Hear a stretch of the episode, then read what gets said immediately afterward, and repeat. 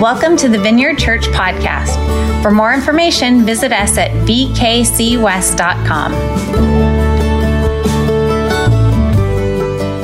As we celebrate everything that happened in, in you know last year and whatever, we look into the new year and we say, Lord, more, more of you in our community, more of you in our church, more of you in Kansas City as well. Um, so today, as we talk about vision, um, vision's funny because um, you never really hit your vision. Like vision is like the horizon. If you get there and you say, we've got our vision, we hit it, uh, you, then it's, then it's too small or it's really not vision. Because vision is, vision is always kind of being able to see the future, kind of be able to look at things forward and, and say, that's where we're going. That's where we're, where we want to head. Um, sometimes vision can come from past experiences. So in other words, man, I remember when I had this. That's what I want. Or I remember when I saw that or that person had this thing. That's what I want. And then we can kind of set our minds on that and say that that's where we head. Uh, I don't think we're supposed to do that, um, you know, tons in our individual lives, and definitely not as a church um, with that, like always living on past experiences. But past experiences are powerful. Uh, like I, two powerful experiences in my life. One is uh, is a is a young boy. We had um, some property in Central California where I'm from, and uh, I I remember going to the to the um, to the um, why can't I remember the name of it? Um, the, to the place, to the place. You know, so the uh, what's it called where you get plants and things? The uh, the nursery. Boy, this is going to go good. You're like, you guys should you guys should just pray for me now. It's a good thing I don't communicate for a living, right? So so when when I would go to the nursery, and my mom and I would plan out the seeds for the different vegetables and flowers and things that we had in our garden. And uh, it was just, we'd go do that and then we'd plant them. And then when things grew, we'd, we'd go harvest the things. And, uh, it was, it was just, I mean, so many things happened there. Like, you know, the, I remember the first rattlesnake that I saw, my dad, you know, just, I'm like, oh my gosh, look at this thing. And my dad just kind of, you know, pulls out a shovel and, and it's just, and I'm just like, wow, this is, so, so much happened in that garden. But can you imagine if I just said, well, that's what I want my life to be like because that was a warm, fuzzy time that I look back to? Like I'd be living at my mom's house you know, and I'd be just in the garden all day, you know, like, is that what I build a life on? I don't think so. Uh, another one, uh, my dad's 60th birthday, we, we brought my, my oldest son with us. He was a baby. My dad hadn't met him. So we brought him out to Virginia where my dad was living and, and, um, to meet him for the first time. He didn't know we were coming. It was a surprise. We knocked on the door and, and, you know, there's his grandson and, you know, so fun. But we, uh, for his 60th birthday, uh, he lived like out in Virginia, like old Virginia, where, you know, the Revolutionary War was fought and those things. So they had hollows, like, you know, which are roads back through there. And, and, uh, they had a party for him at this old apple barn you know, where they'd harvest these apples and they had a bluegrass band and they went in through there. And, and I'm not a great dancer. My dad is and his wife is. And, and so it was just, it was just good. There was great food, great party. I look at that like if I could just have a perpetual like party at the apple barn with the bluegrass band, and like I look at that like that's a good life, right? But here's the deal. My dad doesn't live there anymore. You know, he lives in Colorado and, and, you know, after a while, it's like, can you guys play a different tune? You know, just like, you know, in other words, you just can't camp out at these experiences, even though I say, I want my life to be like that. Well, um, as a church, uh, we are supposed to look at the New Testament in the life, death, and resurrection of Jesus, actually in that way. We're supposed to look and say, that's what I want. That's what we want. So as, as we look at this, this story of Jesus and his disciples and we see what happens when, when Jesus comes, we're supposed to look at that and say, let's be that. Like, let's do things that way. And so, um, what was it like? Uh, consider what happened like in the community that Jesus lived in, because it was just people like us like, you know, working jobs, raising families, having careers. And then Jesus comes on the scene. So, like, what actually happened amongst the people? Um, there was people that were um, single. There was people that were married. There was people that were divorced. There was people that were widowed. There was people that considered themselves religious and some non-religious. There was some that were close to God. There was some that were, you know, considered far from God. Uh, I mean, those. There was uh, people that had money. There was people that didn't have money. There was people that were, you know, physically well. There was people that were physically sick. Just all of that going on. And then you throw Jesus right in the middle. What was the result? Like, what's the result when you have Christ at the center of a community and people? Well, what happened was, is that progress started in all of the problems of the world. Like all of the things that we bring up today were problems back then. But as Jesus was the center, those things actually started to be addressed and things change. We see hints of it. Like if you just read the gospels, the, the four gospels, Matthew, Mark, Luke, and John in the New Testament, this is actually what you see. Uh, you see uh, a community that's multi-ethnic and, and, and, the barriers between races are brought down. Like the, the, the built up barriers between races and ethnicities, you see those actually moved away as Christ is the center of that. Uh, you see multi-generational you see, generations have to treat each other differently and interact with each other differently because Jesus is at the center and he draws that into people and out of it. And, and so that's what you see in his community. You see multi um, socioeconomic. So in other words, uh, you, you had people that were considered rich and people that were considered poor. But as Jesus was the center, that faded away and true wealth had something different, was something different than how much money I had or didn't have. Um, you saw a, a community that uh, that was multi-gender. In other words, um, there wasn't these these uh, you know uh, these differences that were harmful based upon genders towards each other. Everyone had equal worth because they're created in the image of God. You see, the the first followers of Jesus, many of them, the powerful leaders in there, were women, which was unheard of in that society. And so you see all of this happening with Jesus at the center. you see justice for the poor. You see the people that are outcasts all of a sudden brought into the center of not only relationship with God, relationship in the community. Um, you see a naturally, you see a, a, person in Jesus and his disciples. Uh, you see a naturally supernatural way to live. So in other words, a lot of times when we think of supernatural, like the things that God would do that would break into the things of, like we look at science and the rules and laws of things and something that's supernatural, we look at it as like, it's got to be kind of, you know, uh, this other thing. But with Jesus, we see Jesus go and he will go and he'll heal the sick and open the eyes of the blind or, or raise the dead or, or do these miracles, like these supernatural things that go against the laws that we look at and see things. And we say, well, that can't happen unless it's God. And then you see Jesus do that. And then what does he do? He doesn't just kind of float around and like never needs to recharge. He goes and takes a nap you know, or he goes and eats, or he's many times you see that it says that Jesus was exhausted. And so he's partnering with his father and the Holy Spirit to like do amazing things and set people free and cast out demons and stuff. And then what does he do afterwards? He goes and eats and he takes a nap. And we see that picture and that's something that we need to know that like, oh wow, like God can break into time and space through my life and, and use me like he used Jesus but it's not about being this superhero. It's like I can like actually have weakness in the midst of strength too. Um, God's door seemed wide open with Jesus. I mean, that's why people were drawn to him so much. It's just God seemed so close and so tangible. Um, there was real forgiveness as we read the New Testament. Like you see people that no matter how hard they tried, they couldn't get right with God not because they didn't want to, but because the people of God wouldn't let them. Right? Like, hey, I'm really sorry for the way I lived, and but you've condemned me to living this way. But with Jesus, he says to people, even caught in their worst moments, he says, like, hey, you know, I forgive you, but go and sin no more. And he invites people like that into his community, into life with him. Um, you see real relationship with God that's not based upon performance, but based upon one's orientation of their heart to God. The intent of their heart matching God's heart. So it's not based upon performance, how good you've been, how bad you've been.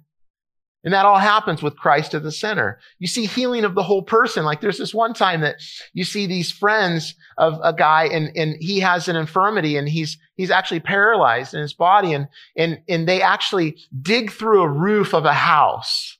And the house is packed, like you can't move in here. And so they can't get in through the door. So they dig through the roof of the house and they lower their friend. I mean, who wouldn't want friends like that? They lower their friend down to Jesus and Jesus doesn't just heal him of his infirmities, but the first thing he says is he says, he says, he says, your sins are forgiven.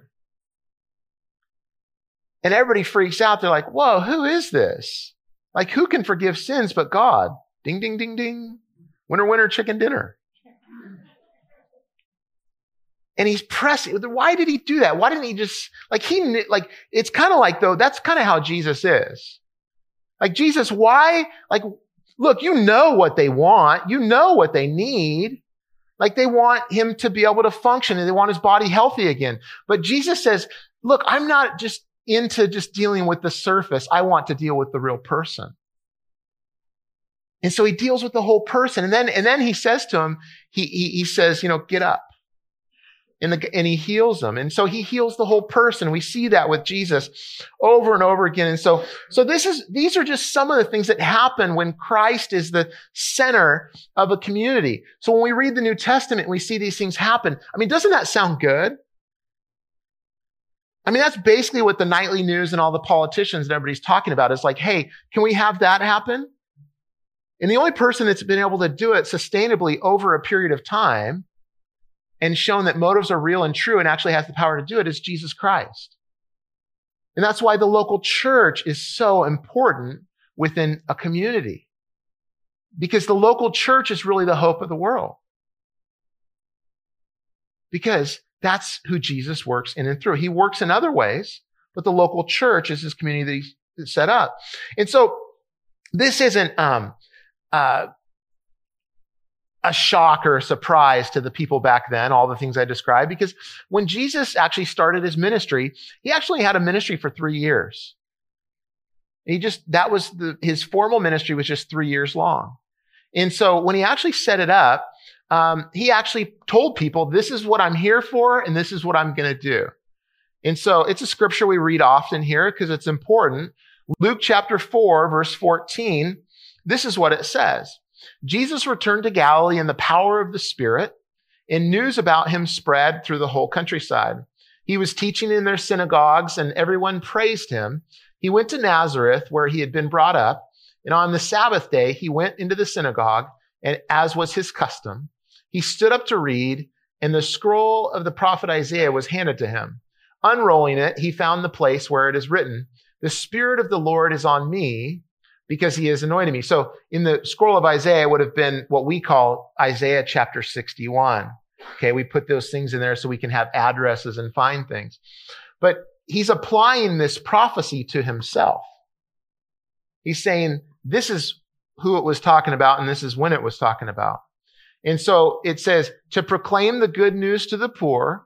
He has sent me to proclaim freedom for the prisoners and recovery of sight for the blind to set the oppressed free, to proclaim the year of the Lord's favor. Then he rolled up the scroll, gave it back to the attendant, and sat down.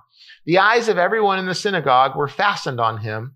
He began by saying to them, Today this scripture is fulfilled in your hearing.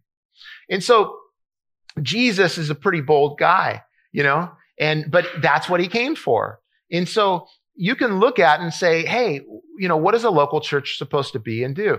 It's that because that's the mission that Jesus communicated and set out on. Now, the interesting thing is, is the follow up in Isaiah 61, which Luke doesn't include here.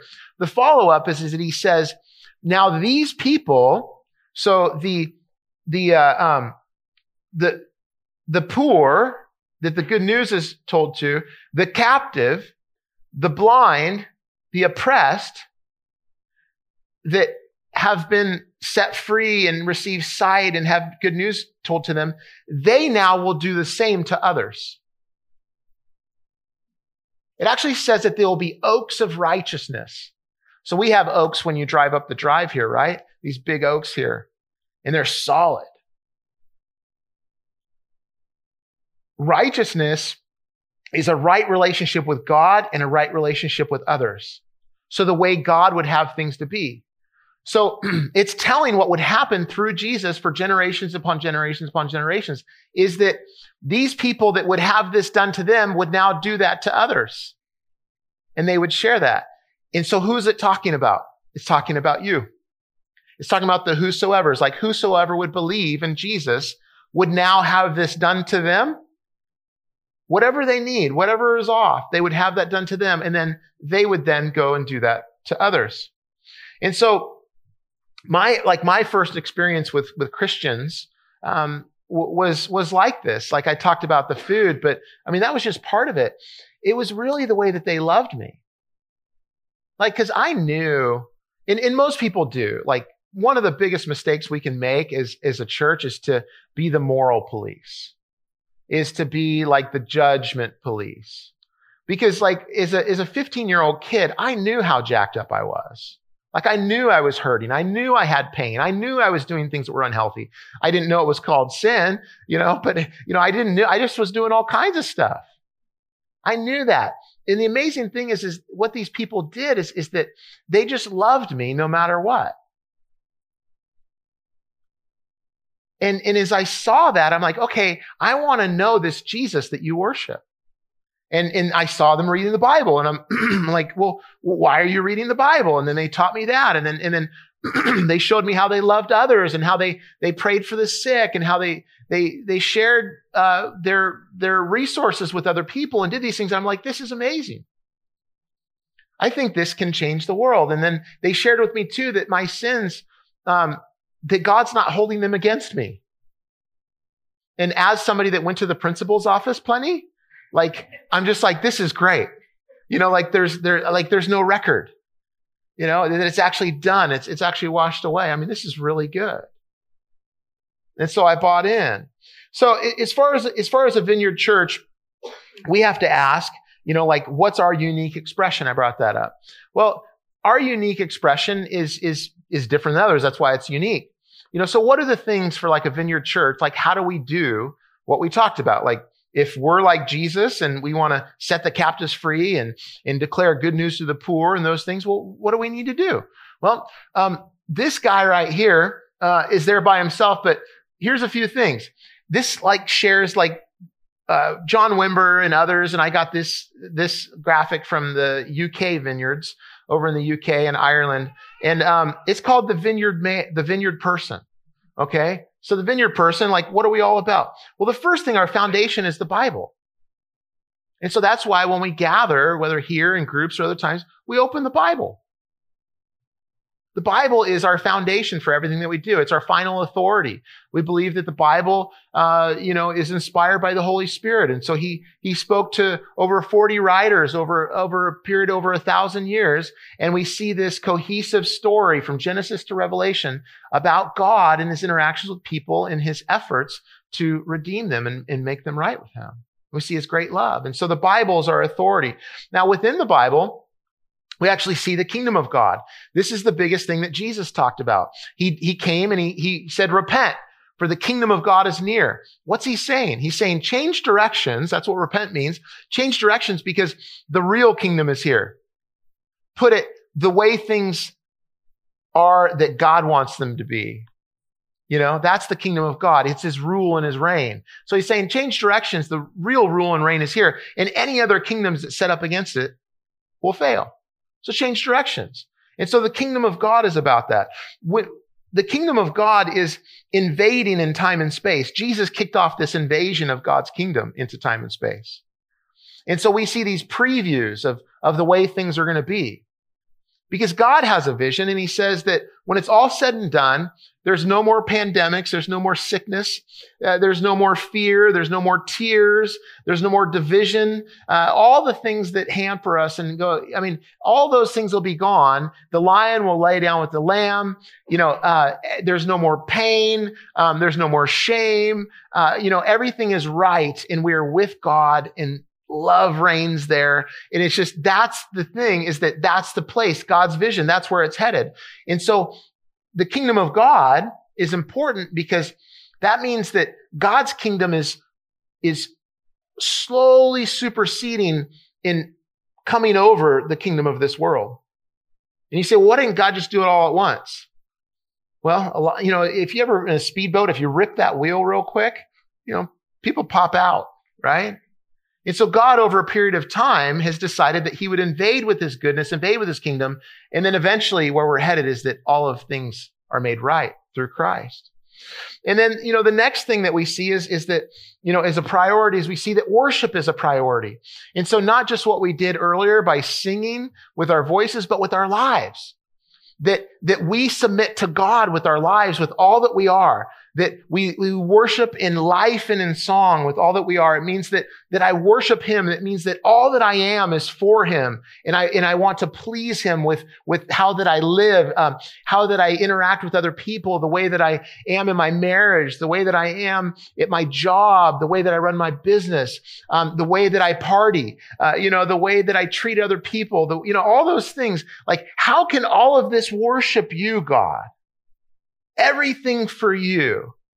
That's worship. And what's powerful is when we live lives of worship, then when we come together like this, we experience more of God's presence. Because that's our highest goal as a church is God's presence. Like the people that come here, we love so much, but the VIP is always the Holy Spirit. This is all for Him. We, like when we gather like this, we really believe that what we're singing is not bouncing off the ceiling or the walls, but that he's hearing it. That's why um, uh, when you hear the songs that we sing, we try to sing songs that are to God.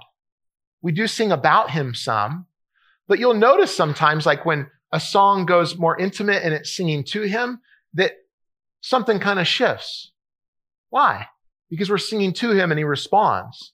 So worship isn't even about us. It's about him and it's all for him.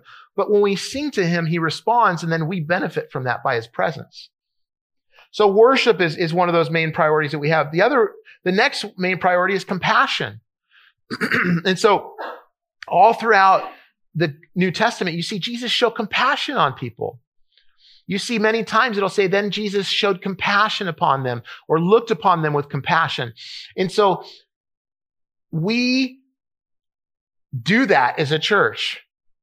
Like I can't remember any time, uh, you know, I've been here three and a half years. I can't remember any time where there's been a need in this church or community that we've said, nah. Like when someone's in need or needs something or needs rent or, or needs food or needs help or needs counseling or like we, we just don't do it. Why? Because we show compassion upon people because, because look at how he's treated us. And so we do that. We show compassion upon all people. now, expressions of, of our community or faith are these hospital, community, school, and army. So, like this place, right? Hospital. I will tell you this this can make or break a church, whether it really reaches a community or not. Is whether the people that are already a part of the church, per se, um, actually are real with their real lives. You know? And uh, so, in other words, like when it means that, like when you're struggling with something, you, like you bring it up, like, hey, I need help. Or, hey, I've, I've fallen into sin in this area. I'm, I'm, I'm doing this in the, the, the quicker that a church actually like has a culture of people that, that when they get off track, because we all do, we all are capable of doing absolutely anything. embrace that. Everyone is absolutely capable of doing anything you can possibly think of. And so when we actually realize that, then we're not so about like, cause we can think that people, what people want to see is like perfect people. No, they don't. That's not it. And like a, just a perfect, pristine, like clean life. That's just not, that's not really attractive. And the problem is that if people come in, then that's what they follow too. And it's like, okay, what I'm supposed to do is like, I'm supposed to, even though I'm hurting, even though I mess up, even though I have these problems, even though I have these struggles, I'm just supposed to put like a, you know, everything's good. How are you doing? Praise the Lord. Everything's good. Nothing wrong with that statement, but I'm just saying when you're really struggling to put that forward, that's not what it's like. So, so a church that actually is permeable and people that are broken and have things going on that they want to come into and can go into, in which I think we embody this pretty well, but I say, let's go further. Because there's too many times um, that we all let things get to a certain point in our lives. And then all of a sudden it's like, hey, why don't you come talk to me earlier? Like, let's talk earlier about these things. So it's being able to say like, hey, I'm struggling. I've got these things going on. I need help. Being a hospital. So it's not just like this thing of like, hey, all you people that are hurting out there, come to the church because we've got it together. We're going to help you. No, it's saying like, hey, come and be amongst, amongst a bunch of wounded healers. Come and be amongst people that, that are, that are hurting, have hurt, and all these things. Come and experience that right? Come, come and be broken. And then, and then two, you know, it, it, talks about a community. Like that's why we're doing our, our 30 days of community is, is because it's hard to do these things if you don't know each other. And so we're leaning in, getting amongst other people. And then, uh, you know, you've got school. So I've learned more about leadership and business and all sorts of things in the church than lots of other places. About money, all sorts of things. Why? Because it's in the Bible. Because the one that created all these things teaches those things. So we teach about all sorts of different things for life. Primarily, we teach them within the context of relationship. Because if we have healthy relationships with one another and with God, then we can probably succeed pretty well in life. And so it's a school, not just in classroom, like a classroom setting, but we do all sorts of training classes and different things to help one another. Like that grow card that Erica brought up. I put one of those in there because um, that's just not for new people. Like, I've realized that we need a way for all of us to be able to communicate, this is what I need. And so the concept is grow here. So you want to be in a growing relationship with Jesus. You want to be in a growing relationship with your spouse, a growing relationship with your kids. And so if you look at that, that form, it would kind of say, well, wh- where do I need? Where am I at? Well, uh, I'm at a place of where I need to, you know, um, get into a group or get into a class or, or you know what? I really need care.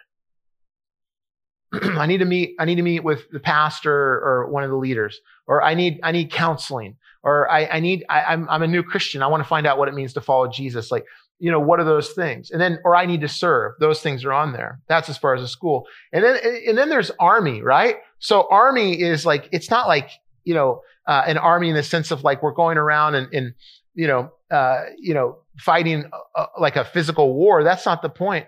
The point is though, is one thing that an army does is that, you know, they go through and they declare, you know, who's really in charge. They declare that the battle is over. They declare about the hope that's there. And so that's what the, the, the church does.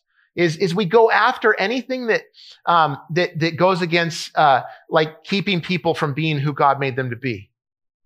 You know, anything that has the fingerprints of God on it that's going to set people free and help them live the lives that they're going to, that, that God had for them, we go and take part in.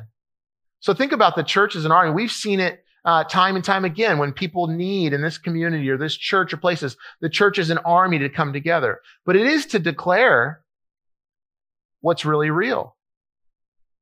That's one of the biggest things that people need today is like, what, what is really real? And then an army does that an army comes in because, um, like, the people, our church and the people in this community, we, we've we've started to see um, a dent into this community, into Kansas City. We're seeing it, and I'm seeing that in other places. I think God's doing something um, special here. Um, not that he hasn't done it in other places, but like the timing is right.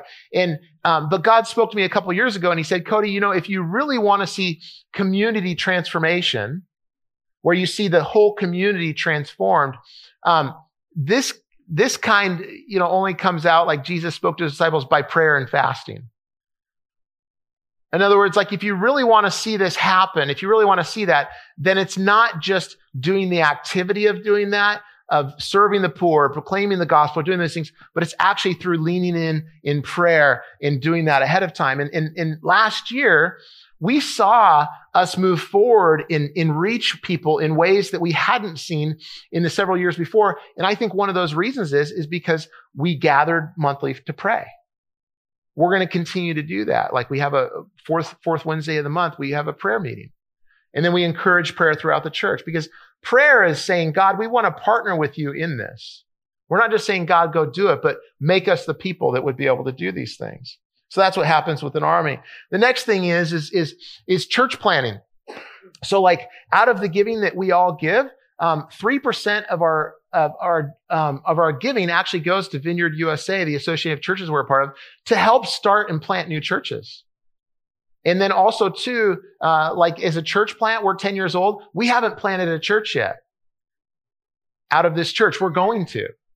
I don't know exactly when, but we're going to be intentional about it and say, God, who will we send out out of this church to plant a church? Because the people that started this church, it took incredible faith and, and sacrifice and all sorts of things to do this. And so we have, we like to think that this church was born pregnant.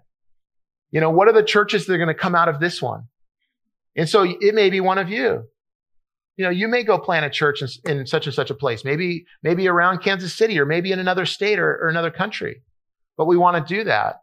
Uh, and then the other thing is, is, is too, is, is, um, church development. Uh, and, and so when I, when we talk about that is we're talking about like, we're just not focused on this church. Like I meet with groups of pastors throughout this community and throughout this city, and we do things to serve and help other churches uh, so that they can develop that actually don't bring any benefit back to us. You know, so so um, I as a leader go and help other churches and help other people, and and other pastors help me too, and it doesn't benefit the, the their church. Why? Because we want the whole church to do well. We want to move within that. And then, you know, the last thing is this, is Jesus is the head, right? Jesus is the head of all of this. And so we're focused on making disciples and equipping the saints. saints. So here's the difference. Okay. And, and, this is, you may be saying, well, okay, how do I take part? How do I take part in this whole thing? Um, is this, is that decide that you're a student. Decide that you're a disciple because it's different than attending, right? Because it's saying, this person, Jesus, that walked around and changed everything around him when he was the center, it's saying, okay, Jesus, I'm your student. Show me how to do that. Show me how to live my life the way that you would live my life. And, and don't just push that away and say, well, yeah, yeah, yeah I'm doing that.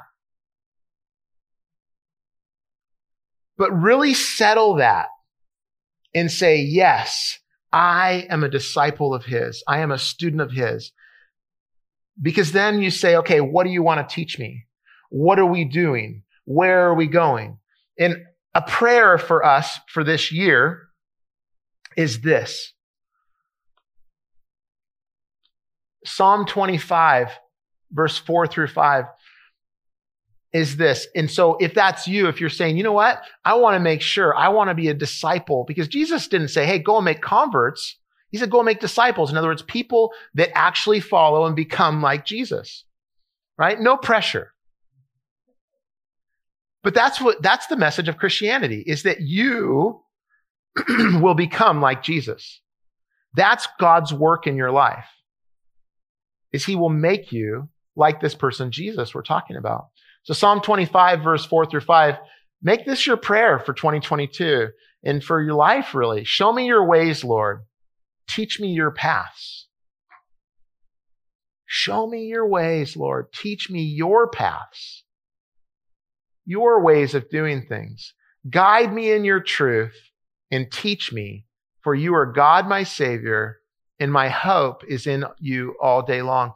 Let's read this out loud together. If you're comfortable, you don't have to. That's the other thing is we teach things. We don't make anybody do anything, but let's read this out loud together. Show me your ways, Lord. Teach me your paths. Guide me in your truth and teach me. For you are God, my savior, and my hope is in you all day long. Yeah, you guys are good readers. You'd be quicker than me there. So that's it. That's it. We say more, Lord. We, we want to do more with you. Um, this year in 2022. And, you know, the amazing thing about the community of Jesus is that it's for everybody. Everybody can come in. And so if you're looking for purpose in 2022, if you're looking for impact in 2022, if you're looking for meaning in 2022, if you're looking for real life, if you're looking for freedom in 2022, it's found in Jesus. Put all in on him. Let's pray together. Lord, thank you for this day. Thank you for your great love for us. Thank you for your care for us. Chris. Thank you for um, the strength that you give us.